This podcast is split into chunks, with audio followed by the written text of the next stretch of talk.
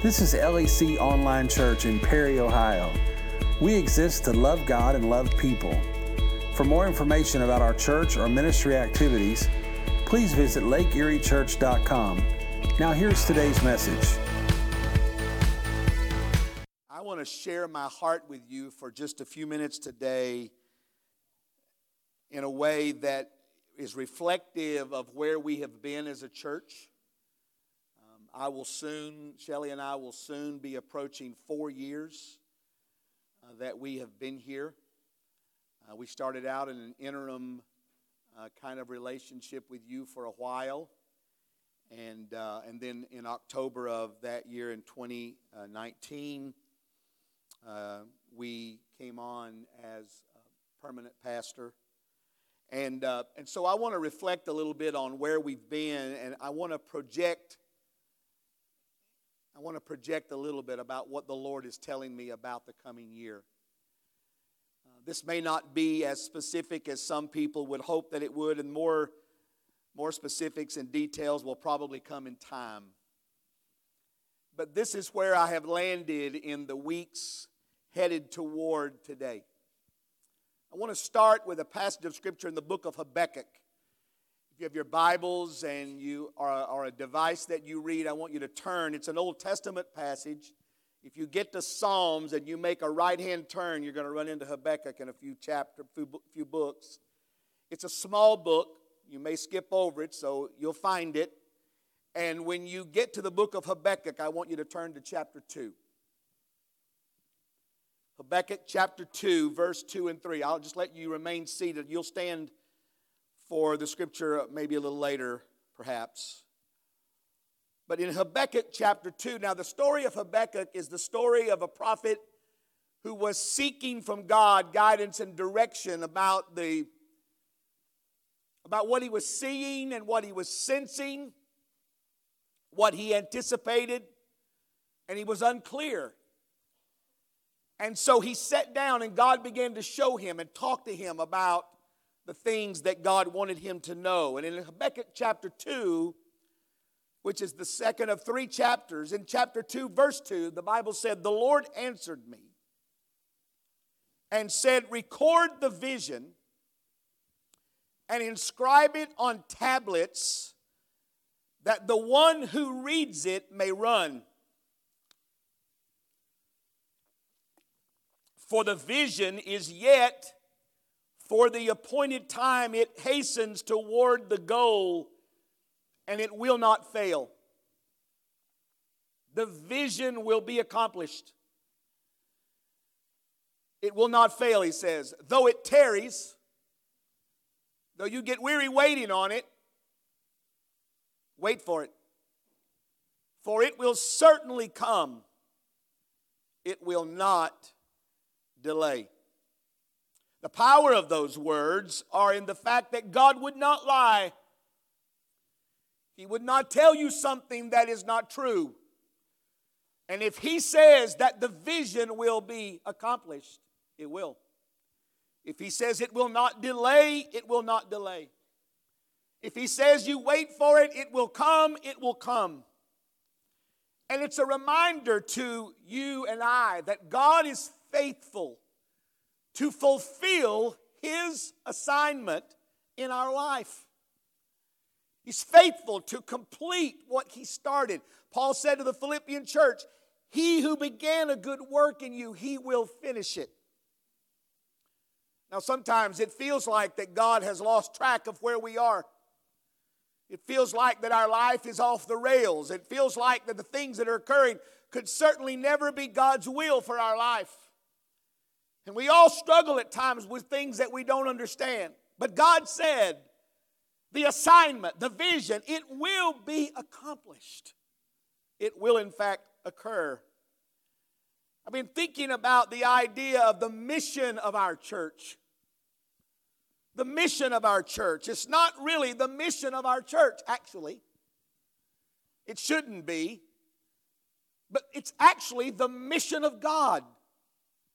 It's God's mission that we embrace, that we accept, that we partner with, and we align ourselves to the mission of God. So, what in fact is the mission of God? Well, as I, as I prayed about it, I felt strongly that God impressed upon me that these two verses embody the mission of God. John 3 16. For God so loved the world that he gave his only begotten Son, that whosoever believes in him will not perish but have everlasting life. The mission of God is that every person on the face of the earth would be saved.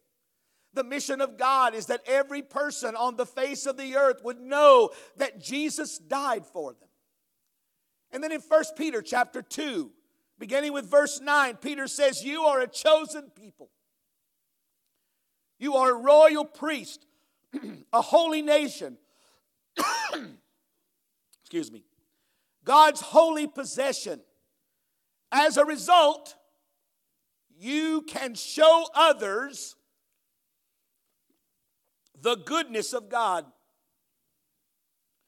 For he called you out of darkness into his marvelous light. I'm going to read that again.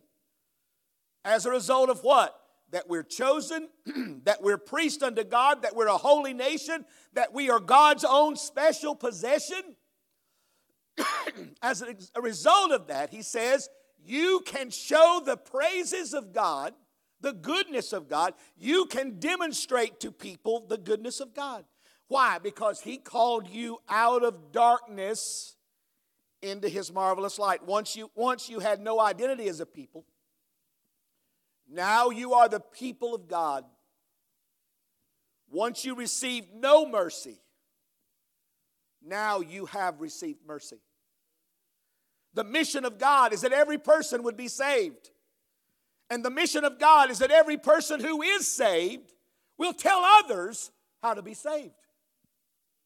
It is the mission of God that every person in this room who claims to be a believer of Jesus Christ becomes an ambassador of the Lord in the world.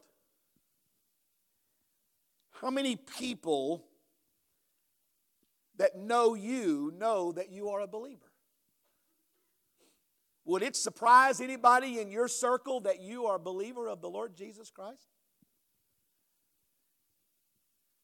Now, at Lake Erie, we have for many years, I don't even know when this started, some of you could probably help me, but we have embraced what we call our commitment to loving God and loving people. In fact, when, when we were at Antioch, it was on a banner on the back, on the banister at the top. Loving God, loving people. I looked at it every Sunday as I stood in the podium to preach. Loving God, loving people. I even did a series one time on what it means to love God and love people. Since we have come here, we have also embraced the idea that generations matter. We've identified six different generations that are part of this agreement that we all have that we love all people of all shapes, all sizes, all colors, all origins. We love all people because God loves all people.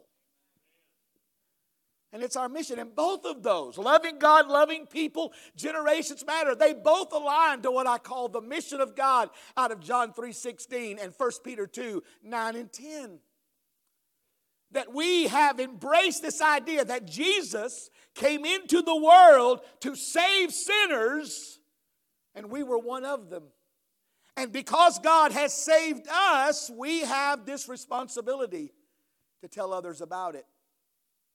So, for the past three plus years, Shelly and I have worked very hard. We've done our very best. We haven't made everybody happy. We haven't done everything right, but we have worked with a conviction that we are responsible to help people come to know Jesus with compassion toward lost people, we have this responsibility to lead our church to finish the Great Commission, to do the work that God has sent us to do. Some of you have been around long enough, you'll remember this. I've put this up on the screen for you. The six big rocks. You remember that when we first started? We said there were six big rocks that we needed to move here at Lake Erie. We said we wanted to raise up a new generation of leaders. We said we wanted to expand our existing facility. Maybe we need to change that now to improve. We have already expanded it. We needed to create a long term financial strategy. We needed to create a culture of discipleship. We needed to improve hospitality and assimilation to another level. We needed to reinvent children's ministry. In no particular order, all six equally important. And with the exception of number four, we've done pretty good. We haven't gotten everything done that we wanted to get done. We haven't finished everything that we hoped to get done. In fact, the elders are meeting Monday night, and we're going to be talking about our priorities in 2023. There are things that we still need to get done. But in the 322 days since we had our first service here, we've done pretty well with those things. And we've made some progress in some of those areas. You may remember two years ago, Shelly and I stood on the stage and we talked about the kind of church that we wanted to pastor. We said we wanted to pastor a church of all generations. We didn't want to just be a young church, we didn't want to just be an old church. We wanted a church of all generations. We wanted fat people and thin people. We wanted skinny people. We wanted funny people. We wanted people that were difficult. We wanted all people. And all of you kind of hit in those categories somewhere.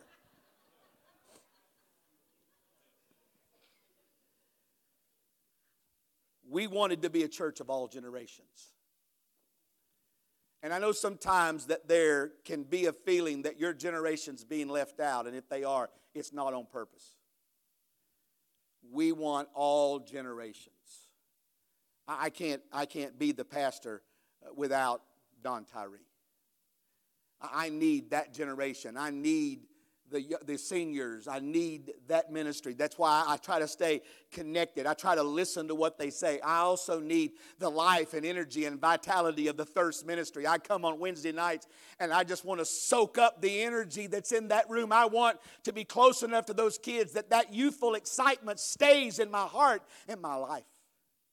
I need, I need the wisdom of, uh, of the middle aged men and women in this church who are smart, who understand life, who've been around the curve enough to know where the traps in life are. In fact, I said to someone the other day, I said, if I step into a cow pile, it's your fault.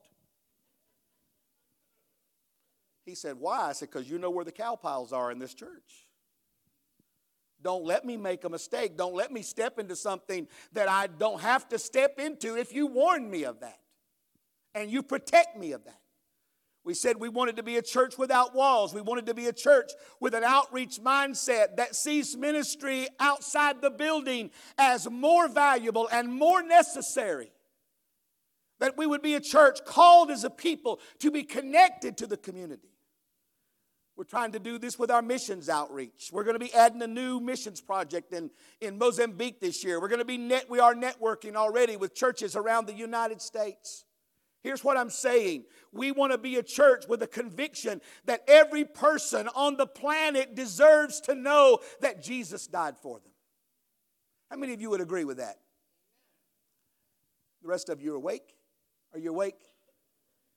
Every person on the earth, on the planet deserves to know that Jesus died for them. And whatever responsibility I have, whatever responsibility we have as a church corporately to ensure as much as we can you probably have already noticed, maybe you didn't, but as you go out the doors, you're going to see these large water bottles uh, that have been prepared. Uh, uh, Abby Fellenstein has been integral in helping me do this. But out there's a, a jug, and we're going to be asking, we're, we're calling it that your change can change the world. If you're like me, I've always got you know quarters and nickels and stuff, and I don't like to keep them in my pocket, and I drop them in my car. I, I drove Betty's car the other day. She's got $175 in quarters in that little thing down there on the side. She's never cleaned that out since she bought that car. But your change can change the world. Dropping some coins in that will help us in the, in the work that we're going to try to do in Mozambique. But here's the point we want to be a church without walls. We don't want it to be us. We don't want to be afflicted with insideritis. We don't want it to be just about us. We don't want it to be about what we feel. We want to be instruments of God, full of His Spirit, and proclaiming the gospel and taking our message wherever God gives us an open door to take it. That's the kind of church we want to be. We want to be a church. We, uh, we said that day, Shelly and I said, we want to be a church for lost people. We want to be a, a church where lost people can come and be a part of it. Over the last two years, we have documented 92 people that have accepted the Lord Jesus Christ as their personal Savior, and we've baptized 30 of them in this past year. So, what does that all mean? It means that for weeks I have wrestled with what this message should be and how it should be conveyed. Typically, there's three points in a poem.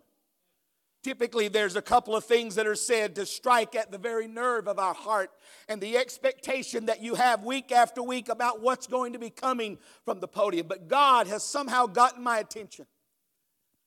And I've been pondering this question now for days and days that if we go forward in the future and we look back, in, in, the year is 2024, and we are talking about what 2023 was about.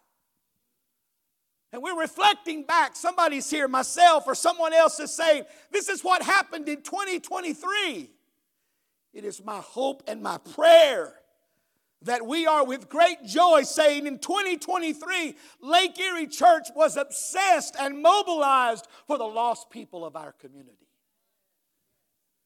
I love our building, I love the space. I love the things that we do, but more than anything else, I pray that we will be mobilized as a church for the lost people in our community. Listen to this 66,000 people die every day in this world without Jesus. 3,000 people are going to go into eternity without Jesus Christ as their Savior while you are sitting here in this church service today. 3,000.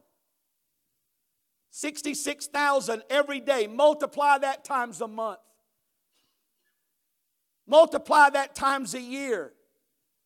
Millions of people are dying without Jesus. You say, Well, I, I, I don't think I can get my mind around 66,000 people around the world. Well, how about this? How many lost people are there in Lake County? Where you live, where you work, where you go to school. How many lost people? Gigi, how many lost people in your school? How many lost people at the factory where you work? How many lost people on the school bus that you ride? How many lost people at the supermarket where you shop? How many lost women at the place where they fix your hair? How many lost people at the tractor supply store? Here's what the statistics tell me there are 232,000 plus people who live and reside as their primary residence in Lake County. In the most recent census that was done, which would have been in 2020, in that most recent census, 50.5% of people in Lake County said they had no religious preference or faith. That means that half of the people that you meet don't know Jesus. It means if there are 20 people in your factory, there's a good chance 10 of them don't know Christ. If there are 20 students in your class, there's a good chance 10 of them don't know the Lord. You go to your kid's soccer game, half the people standing out there don't know Jesus. When I was sharing this with someone the other day, recently somebody said well that number is a little deceptive because even those numbers you probably have people that profess religion but don't really have a relationship with christ. We live in a harvest of lost people. How many lost people do you actually know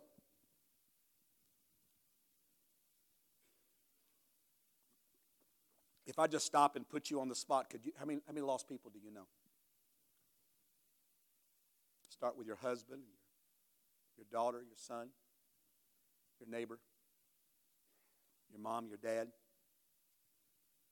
But then go further and think about the people that you talk to, the people you're texting with all the time, the people that you are doing work for, the people that you call friends, the people that are at the gym with you. How many of them do you know that are not Christians? How many of them know that you're a Christian? You see, there's this there's this thing that we do. I'll say more about it at the end. But a lot of you don't have friend, you don't have friendships with sinners. You know, I, I remember as a boy growing up, we, we had this, I mean, we were always preaching about we need to come out of the world. We need to come out of the world. And we did. We came so far out of the world, we don't even know any sinners. We don't even know anybody that doesn't know Christ. And we don't know how to talk to people that don't know Christ. And some of that's on me, some of that's on Shelly. We have to do a better job in helping you be prepared to talk to people that don't know Christ. The Billy Graham Association says every believer in the world knows at least five people who are lost. Five people that are lost. I want you to take your card out that I just gave you, or you were given. I want you to write the names of five people that you know that are lost. I'm going to wait on you.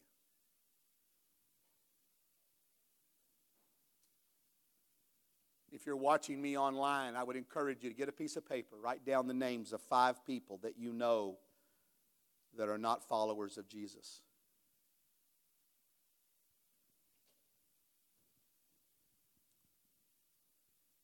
Five people that do not know Jesus.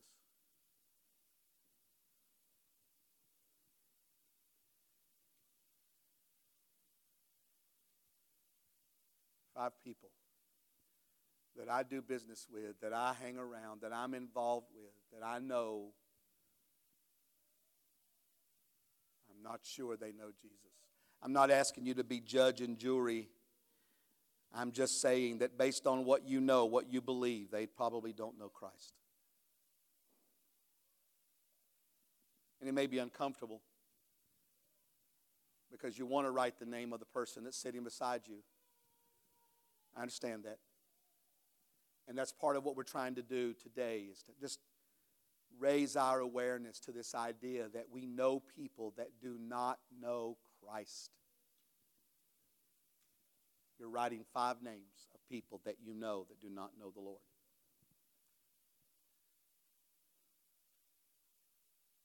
Two hundred and thirty-two thousand people in Lake County.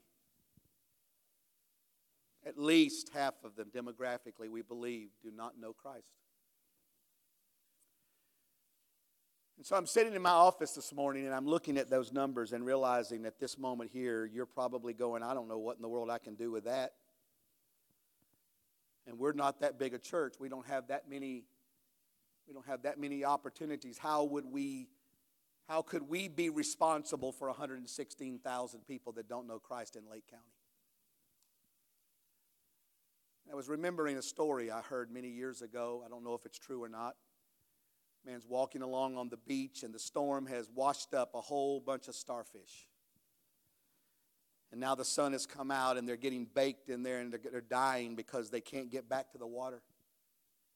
The man reaches down and he picks up the first one and he throws it back into the ocean. And he picks up the next one and he throws it in the ocean. A man observes what he's doing and he says to him, He said, You don't honestly think you're going to be able to save all of these fish, do you? The man reached down and picked up another one and threw it. And as he threw it, he said, No, I can't save all of them, but I just saved that one.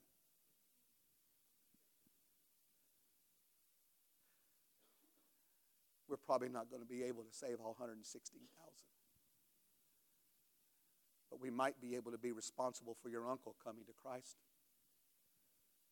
We might make it possible for your neighbor to give his heart to the Lord. We might be able to be used of God so that your girlfriend or your boyfriend could come to Jesus, your daughter, your son. We might be able to see become a church where sinners could be comfortable enough that they would just walk in and be exposed to the encounter with Jesus Christ. It would make a difference for them. You know, that happened here one Sunday. I don't know if you know the story, but on the Sunday that Pastor Dustin preached, and we had, he called it a fire tunnel. I'd never heard it called that before. But he had a fire tunnel, and we were praying for people. A man was driving by the church in his pickup truck, and he said, The Lord said, Stop, go in that church. He came in, he said, There was just chaos everywhere, people all over the place. So he just stood over there against the wall, and he saw a line that was forming on that wall, and he got in that line. And Ed Johnson was walking up that line and just praying for people. And he got to that guy and he said something like, Hey, buddy. Didn't recognize him. He said, Are you visiting? He said, Yes. He said, What, what are you in the line for? He said, I'm not sure. And Ed said, Do you know Jesus as your personal Savior? He said, I don't. Said, Well, then you can. And Ed prayed with him and he accepted the Lord and came down here and Dustin prayed for him. And he now attends our church. You see, we can't save everybody, we can't reach everybody. So I said to the Lord, What are we supposed to do? Open your Bibles to Luke chapter 10, beginning with verse 25. It'll be on the screen if you don't have a Bible. Luke chapter 10. I'm going to read the whole story to you. One day, an expert in religious law stood up to, to test Jesus by asking him this question Teacher, what should I do to inherit eternal life? And Jesus replied, What does the law of Moses say? How do you read it? The man answered, You must love the Lord your God with all your heart and all your soul and all your strength and all your mind, and you must love your neighbor as yourself. Verse 28, right, Jesus told him, Do this and you shall live. The man wanting to justify his actions asked Jesus, Well, then who is my neighbor? Jesus replied with a story. A Jewish man was traveling from Jer- Jerusalem down to Jericho, and he was attacked by bandits. They stripped him of his clothes, beat him up, and left him half dead beside the road. By chance, a priest came along, and when he saw the man lying there, he crossed to the other side of the road and passed him by. A temple assistant. Now, let me just stop a second and tell you this. A priest was the person who advocated for you to God. Jesus is not playing here. He's serious when he's telling this story. He said the first guy, this man, the first man that had a chance to help this guy was the man whose job it was to advocate for him to God. But he didn't have time. And then he says a temple assistant. That's somebody who worked for the church. Somebody who served at the church, a volunteer, a team leader, a, a staff member a temple assistant walked over and looked at him lying there, but he also passed him by on the other side. He didn't have time. Then a despised Samaritan came along, and when he saw the man, he felt compassion for him. Going over to him, the Samaritan soothed his wounds with olive oil and wine and bandaged them. Then he put the man on his own donkey and took him to an inn where he took care of him. The next day, he handed the innkeeper two coins and telling him, said, Take care of this man. If his bill runs higher than this, I'll pay the next time I'm here. Now, which of these three would you say was the neighbor to the man attacked by the bandits? Jesus asked. The man replied, The one that showed him mercy. Then Jesus said, Go and do the same. And I feel like the Lord showed me for our church. This, this, this parable speaks to Lake Erie Church this morning. So don't move, don't run out, don't go anywhere. Just sit here for a second. I won't be much longer. But there's three things here that the Lord gave me to tell you out of this story. So we have a man that has been attacked by someone. He's laid in the ditch and he's struggling and he needs help. The first guy that comes by is a guy that should have had time because that's the only thing he's there for is to advocate for people to God. He's too busy. He's too preoccupied with whatever he was doing.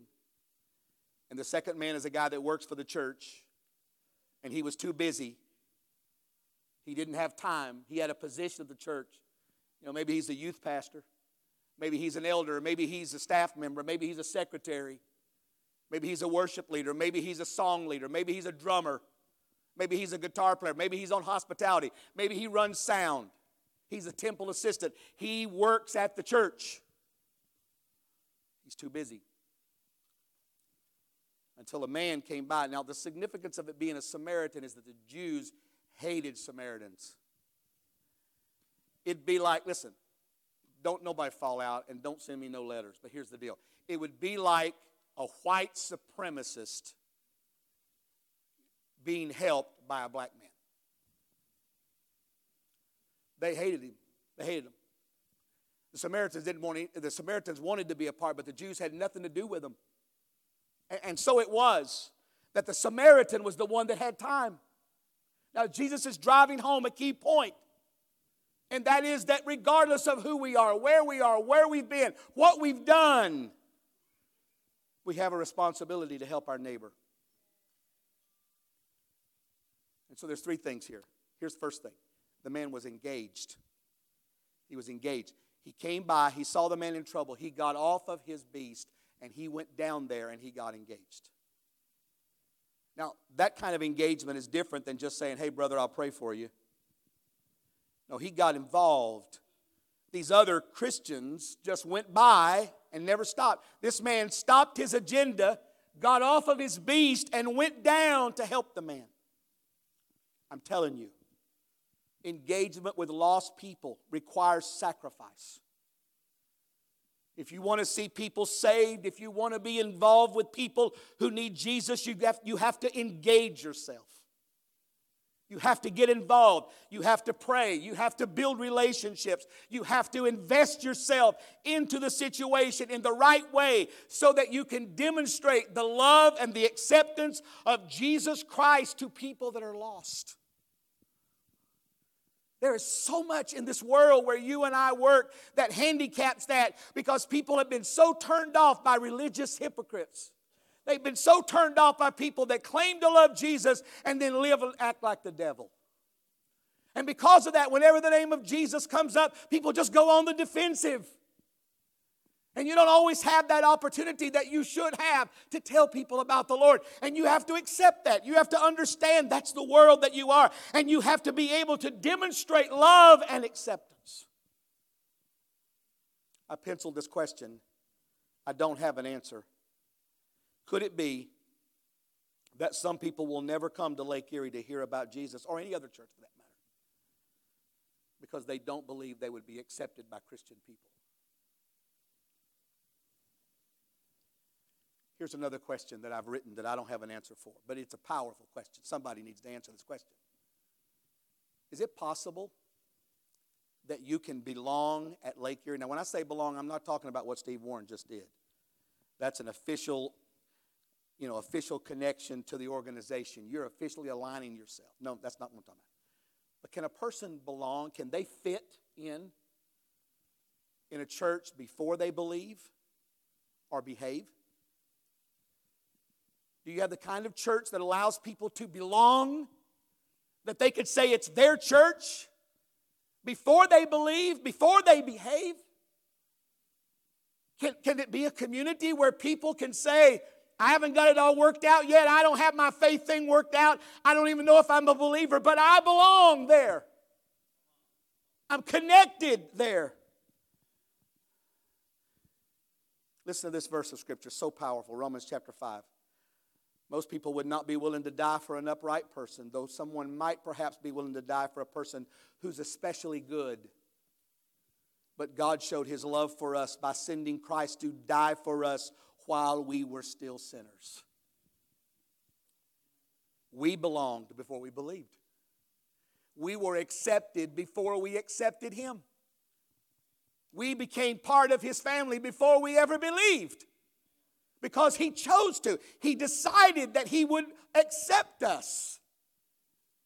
And we have that responsibility. Second thing is, he was invested. He not only tended to the man's wounds, but he took him to a nearby inn. He allowed himself to be inconvenienced. And not only did he allow himself to be inconvenienced, but he paid the cost himself.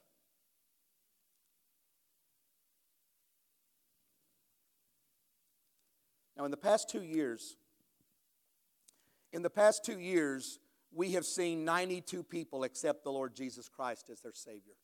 Excited about that. Some of them are sitting right here today. Some of them are attending other churches. And some of them, for whatever reason, drifted away and, and did not follow through. It happens.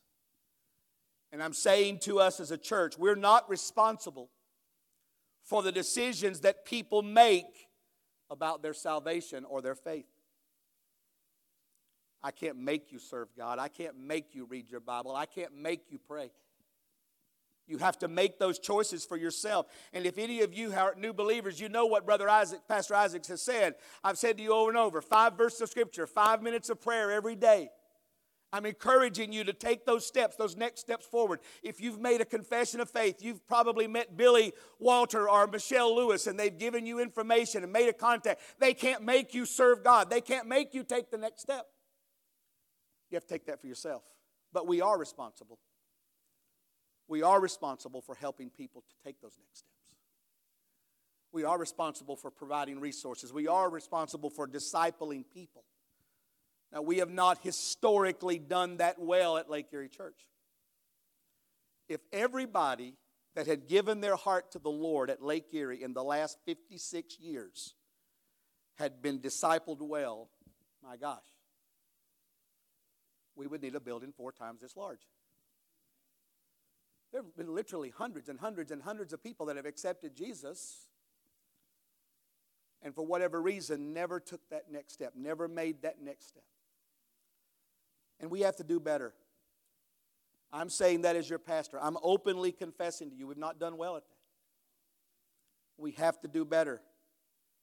We have to understand that the Great Commission not only charges us, Matthew chapter 28, it not only charges us to preach the gospel, but it tells us that we are to make disciples of all the nations baptizing them in the name of the Father, Son, the Holy Spirit. Teach these new disciples to obey all the commands that I have given you. And lo, I am with you always to the end of the world. What does that mean? It means that as a church, we have to establish friendships with new believers. Okay, pay attention. If you have been saved in the last five years, you have made a public confession of faith in the last five years, I want you to hold your hand up. Okay, just hold it up. Hold it up. Hold it up. All right, now just keep it up just a second. I want you to look around the room. I want you to f- figure out are you friends with any of these people? Hold, hold it up. If you're a new believer, five years, hold it up. All of my regular folks, are you, are you friends with any of these folks? Because, see, every new believer needs a friend to be connected to. Discipleship is more than reading a book, it's more than going to a class. We haven't done that very well here. It's more than classes and teaching, it's friendship. It's a brother, it's a sister walking alongside with you, helping you to figure out how to walk with the Lord. It's a teenage boy in this church who going through a battle sought me out Wednesday night during the youth group, asked me a question that stayed with me for days, and I caught him last night at Repeat the Sounding Joy, and I said, Let's talk about where we are. Let's walk. That's what discipleship is. Let's figure out what's happening here. Let's, let's find our way there. It's about building friendships with people that do not know the Lord. Every mature believer, every person hearing me that has been saved longer than five years, you should be friends with at least one new believer. You should have a friendship. You should be talking to them and helping them and encouraging them. Here's the question Can God trust Lake Erie Church with lost people? Few years ago, I was sitting in the sanctuary at Antioch, and I was talking to God very openly, and I said to God, I said, I don't understand why lost people aren't coming to our church. I don't know why lost people aren't coming to our church, God. We, we've been weeks, we haven't seen anybody get saved, and I don't know any lost people that are even coming. And I just felt so strongly the Lord said, Well, you're not preaching about Jesus, and your services aren't about me. And it, it occurred to me God's not going to send sinners to a church that are not about Jesus. Why did He send His sinners over here so we can brag on ourselves and make it about us? He's not going to do it. If the service is about Jesus, if the songs are about Jesus, if the prayers are about Jesus, the Holy Spirit's going to drive them there because the Holy Spirit is about helping people see Jesus. So I decided that we would start preaching about Jesus more we would give opportunity for sinners every Sunday that we possibly could. And guess what? Sinners started coming back to our church. We started seeing unbelievers start coming to church. People saying, hey, this is my neighbor, and they would give their heart to the Lord. We have to make it about Jesus. Jesus said, If I am lifted up, if I'm lifted up, I'm going to draw people to me. I want to be a church. Listen to me. I want to be a church that God can trust with lost people. I'll say more about that to finish. Here's, a, here's one last question before we get to the final point. Will God trust me? Will God trust you with somebody the Holy Spirit is drawing to faith? In the heavens, I'm just going to use Kurt as an example. God's drawing Kurt, He's moving in Kurt's life. Kurt has an openness to salvation, he's open to the gospel. Does the Holy Spirit say, you know what? I can trust Bill Isaacs with Kurt's heart? Or does God say, I can't afford for him to get involved with that person because they will drive him away? Their language, their behavior, their attitude will drive them away. If, if sinners are not a part of your life, if lost people are not a part of your life, you have to ask yourself, why isn't the Holy Spirit trusting me with lost people? And I know that lands hard. But there is a reason. If the Holy Spirit is not putting lost people in your path, there's a reason. Why is the Holy Spirit not trusting me with lost people? Here's the third and final point the man was committed. He didn't just do something to make himself feel good and then get disconnected. How many times in the name of Jesus have we given people a token commitment? We engage with them and then we disconnect and we leave them. We pray with them around the altar, but then they're gone. Sometimes we don't even stay in the altar with them. We pray for a moment and then we walk away. This man was committed. He was so committed that he took this man to the, to the inn and he says to the innkeeper, I'm not only committed today, I'm committed for the long haul. So if his bill gets higher than what I'm giving you right here, I'm coming back. You won't have to chase me. I'm committed to the experience. I'll pay whatever it costs. So here's the question What does it cost Lake Erie Church to be a home for lost people? What does it cost for Lake Erie to be a home for lost people? Does it mean that we change the worship format? Does it mean we change our music style? Does it mean we change our budget process? Does it realign and reorganize our congregational priorities? What would it take for Lake Erie Church to be a home for sinners? How far would we be willing to go to see lost people come to Jesus? Now, look, I get it. I've been around a long time. Nobody likes change. Nobody likes change. You know, I, I said one time to the staff, I said, I think I'm going to start the service off. I'm going to preach first, and then we're going to worship. And somebody said, Well, you can just get ready. Lake Erie people don't like change. And I flinched, and we've never done that, of course. I don't know that that would have been a problem, but anyway, whatever it is, we don't like change. We don't like things to be different. And I get that point because we, we like the opportunity of knowing that we're coming to church every Sunday, we're going to see the same people, and it feels comfortable to us because there's a, there's a common here. It happens the same way, we, it's dependable, we know what to expect. But what if it's keeping people away from Jesus? And I'm not saying that it is, but I'm just simply saying, would, be, would we be open if there was something that we said, hey, that's, that's probably keeping people away from the Lord? So, a friend of mine pastors in the mountains of Georgia, Cleveland, Georgia. He went to that very traditional church of about 100 people, and he said, Man, we just we couldn't connect. Our, people in the community just saw our church as some old, old church that nobody could connect to. We didn't have any young families, we didn't have any kids. Just, just us. We just had church. We loved it. We had great church. People just shout and sing and praise the Lord. It was all wonderful. But nobody was being born in the kingdom of God. We weren't baptizing anybody. We started making a few changes in the church and just uproar went up. People went crazy. Started telling us they were going to leave the church because, you know, we were doing three songs instead of four or whatever it was, you know. He said, So one Sunday morning, I handed everybody out a piece of paper and I said, I want you to write on the piece of paper everything that you hope never changes about this church. And he said, When you get done, I want you to bring it up to me. Write down everything you hope never changes about the church.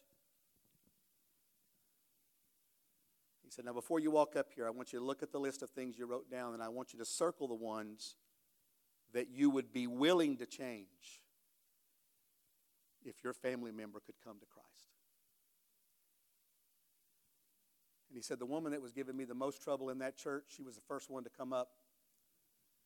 She shuffled up to the front and she had her little piece of paper and she said, Preacher, I put 19 things on my list that I hope we never change in this church. And then she began to cry and she said, But I circled every one of them because I'd change every one of them if it meant my granddaughters would come to Jesus. We don't like change. But do we love us more than we love sinners? I'm going to finish by telling you that I serve, come on, Brother Jerome, if you would. I serve as the chairman for a large drug and alcohol recovery program in Johnstown, Pennsylvania. I've been chairman of that board for the last 11 years, and from time to time, I drive over and and I uh, visit or I do business, as the case may be. And most often, the time when I go, they will put a little program together for me. They always have two or three of the clients who will give their testimony of what the Lord has done in their life. And we just started a program for women who who have babies because a lot of times women who are addicted won't come to a recovery program because they have no way to take care of their children. So we've now got a wing of that facility that mothers can bring their children with them. And, and, they, and we, I was listening to the testimonies of that, and I, I we finished up, and I'm walking down the hallway to the lunchroom where we're going to do dinner, and I heard the whisper of the Lord in my spirit. And I heard three words This is redemption. What I just witnessed was redemption men and women addicted to heroin, meth, and alcohol, pornography, and whatever else it was. Redeemed, set free, given new life. This is redemption. And so last night, as I was wrapping up my thoughts, I had this moment with the Lord there at my desk, and I thought, you know, those of us that have been saved for a while, we have a tendency to take redemption for granted. For some of you, it's been so long since God saved you, you don't even remember what you felt like the night God saved you. And I'm not fussing about that. I'm just telling you, it's just the way it is. It's been so long that you forgot the euphoria of knowing that your sins had been forgiven. The alcoholic, the, the addicted person who is gloriously redeemed of God, feels the weight of sin. The old timers just call it the weight of sin rolled off their shoulders. There is a philosophy in church growth that's called redemption and lift. And what it simply means is, is that you have a person that when God saves them, maybe, maybe they're a, a, a, a drinker and they've spent all their money on booze and their family has suffered, the wife has suffered, the children have suffered. But once they give their heart to the Lord and they're no longer putting their money into alcohol, then what happens is they, they start paying their tithes, they start doing better with their family, and, and God begins lifting them up. They get a better house, they get a better job, they get a better car, and they get lifted up. And what happens if you're not careful is you forget what kind of person you were before God saved you. And you start looking at other drunks as if they ought to know better. And you forget that that's who you once were. I don't want that to happen at Lake Erie. The Old Testament prophet said, Lord, don't let me forget the rock from which I was hewn or which I was brought out, the pit from which you dug me. I don't want to ever forget that I was lost, but now I'm found. I don't want us to ever take communion so for granted that we forget that we are celebrating the day that Jesus died for our sins. I want to be a church that is completely, completely mobilized for lost people. I want there to be an obsession. And, I know that sounds crazy, but I do. I want it to be something we talk about because we can't get it out of our head. We're obsessed with how can we win more people to Jesus? 116,000 lost people in Lake County. That number won't mean anything unless one of them is your husband, your uncle, your brother, your dad. And don't you think those people deserve to know Jesus what if the Holy Spirit is giving Lake Erie a chance in 2023 to be that kind of church? We'll have to make some adjustments. You may not be able to sit in the same seat that you're sitting in. You may have to sit in a different place. We may have to add more seats to the room. We have to re, may, re, may have to reconfigure the room. We may have to reorganize the way we do. I don't know. I'm just saying obsession for people to come to Thank you for listening. Lake Erie Church is a multicultural Pentecostal church located in Perry, Ohio, about 30 minutes east of Cleveland. We would love to have you for a visit sometime. For more information or to connect with our team, please visit lakeeriechurch.com.